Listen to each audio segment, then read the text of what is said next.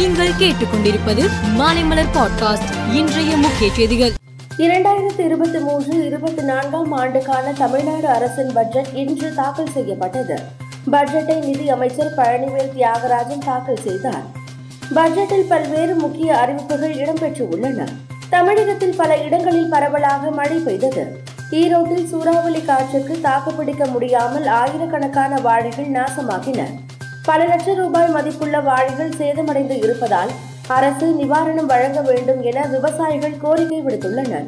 குமரி மாவட்டம் விளவங்கோடு பகுதியைச் சேர்ந்த பாதிரியா பெனடிக் ஆண்ட்ரோ மீது பாதிக்கப்பட்ட நர்சிங் மாணவி ஒருவர் புகார் அளித்ததை அடுத்து சைபர் கிரைம் போலீசார் அவர் மீது ஐந்து பிரிவுகளின் கீழ் வழக்கு பதிவு செய்து விசாரணை நடத்தி வந்தனர். இதனிடையே பாதிரியார் பெனடிக் ஆண்ட்ரோ தலைமறைவானார். இந்நிலையில் பாதிரியார் பெனடிக் ஆண்ட்ரோவை நாகர்கோவில் பால்பண்ணை பகுதியில் தனிப்படை போலீசார் இன்று கைது செய்து உள்ளனர். ஜப்பான் பிரதமர் புமியோ கிஷிடோ அரசுமுறை பயணமாக இன்று இந்தியாவிற்கு வருகை தந்துள்ளார். டெல்லி விமான நிலையத்தில் அவருக்கு மத்திய அமைச்சர் ராஜீவ் சந்திரசேகர் வரவேற்பு அளித்தார். இரண்டு நாள் பயணமாக இந்தியா வந்துள்ள அவர் பிரதமர் மோடியை சந்திக்க உள்ளார். இந்த சந்திப்பின் போது இருதரப்பு பரஸ்பரம் ஒத்துழைப்பு வர்த்தகம் உள்ளிட்ட இரு நாட்டுக்கு இடையேயான உறவை மேலும் வலுப்படுத்தும் விதமாக பல்வேறு முக்கிய விவகாரங்கள் குறித்து ஆலோசிக்கப்பட உள்ளது. அடுத்த பாராளுமன்ற தேர்தலில் பாஜகவை எதிர்கொள்வதற்கு காங்கிரஸ் இல்லாமல் எதிர்க்கட்சி அணி அமைவது சாத்தியம் இல்லை. எதிர்க்கட்சிகள் கூட்டணி உருவானால் அதில் காங்கிரஸ் முக்கிய பங்கு வகிக்கும் என்று காங்கிரஸ் கட்சியின் மூத்த தலைவர்களில் ஒருவரும் முன்னாள் மத்திய மந்திரியுமான ஜெய்ராம் ரமேஷ் தெரிவித்துள்ளார். இந்தியா சீனா இடையே கிழக்கு லடாக்கில் மூன்று ஆண்டுகளாக எல்லை தகராறு நீடித்து வந்த போதிலும் சீனாவை சேர்ந்த சமூக வலைதள பயனர்களான நெட்டிசன்களால் பிரதமர் மோடி புகழப்பட்டு வருவது தெரிய வந்துள்ளது. பிரதமர் மோடியை மோடி லவோக்சியன் என்று பட்டப்பெயரிட்டு சீன நெட்டிசன்கள் அழைத்து வருகிறார்கள். அதற்கு மோடி அழிவில்லாதவர் என்று பொருள். மற்ற தலைவர்களை விட மோடி மிகவும் அற்புதமானவர் என்று நினைக்கிறார்கள். மோடி தலைமையிலான இந்தியா மற்ற பெரிய நாடுகளிடையே சம அந்தஸ்தை பராமரித்து வருவதாகவும் சீன நெட்டிசன்கள் கூறுகிறார்கள். இங்கிலாந்தில் உள்ள இந்திய தூதரகத்தின் மீது காலிஸ்தான் ஆதரவாளர்கள் சிலர் கற்கள் வீசி தாக்குதல் நடத்தியுள்ளனர்.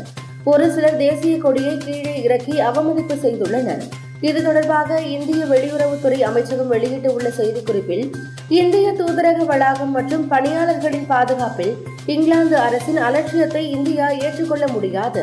தூதரகத்தின் மீது தாக்குதல் நடத்தியவர்களை கைது செய்து இங்கிலாந்து அரசு உடனடியாக நடவடிக்கை எடுக்கும் என்று எதிர்பார்க்கப்படுகிறது என தெரிவித்துள்ளது இந்தியன் வில் சர்வதேச டென்னிஸ் போட்டி அமெரிக்காவில் நடந்து வருகிறது.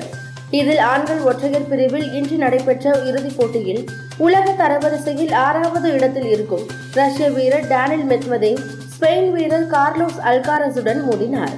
இந்த போட்டியில் அல்காரஸ் அதிரடியாக ஆடினார்.